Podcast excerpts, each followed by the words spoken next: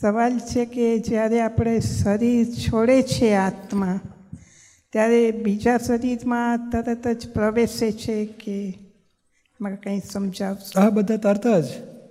જેમ એક ટપ એક ખુરશી પરથી બીજી ખુરશી પર મોં મૂકે ને એટ એ ટાઈમ જ હોય. આ ખુરશી પર પગ ઉપાડતા પહેલાં બીજી પર મૂકે ને બીજી પર મૂકે એટલે અહીં પગ ઉપાડી લે. એટ એ ટાઈમ બીજી ખુરશી પર ચડી જાય. તો એના કરમ પ્રમાણે પછી? એના? હા એ કરમ તો જોડે લઈને જ જાય ને. કારણ શરીરના આધારે તો મા બાપ મળે એને એ ઘર મળે એને અને એ મળ્યા પછી આ દેહ છોડી દે. એટલે કારણ શરીર સૂક્ષ્મ શરીર અને આત્મા તરત બીજા ઘરમાં પેસી જાય. એટ એ ટાઈમ એટલો લાંબો થાય અહીંથી ઇન્ડિયા જન્મવાનો હોય કે મહાવિદ્ય ક્ષેત્રે. એટલો લાંબો થઈને પછી ત્યાં પહોંચી જાય.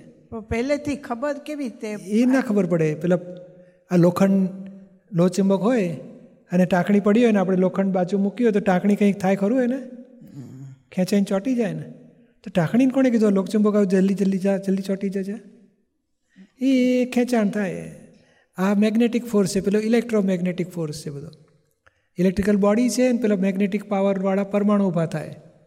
તે ખેંચાય મમ્મી પાકો પકડી લે મમ્મી પાસે પહોંચી જાય. તો ઓટોમેટિક એક્સિડન્ટમાં આત્મા ચાલ્યો જાય ઓચિંતાનો અકસ્માતમાં.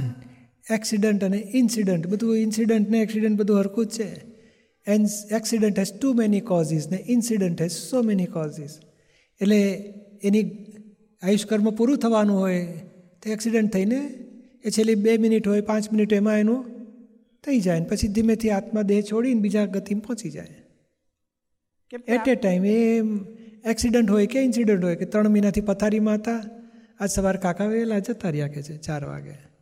તે બધું એ કહો કે પેલું એક્સિડન્ટમાં એટ એ ટાઈમ ગયા પણ એ કારણ શરીર પ્રમાણે એને કાર્ય દે બીજો મા બાપને બધું મળી જશે. એટ એ ટાઈમ મળી જ જશે. તરત જ. તરત જ.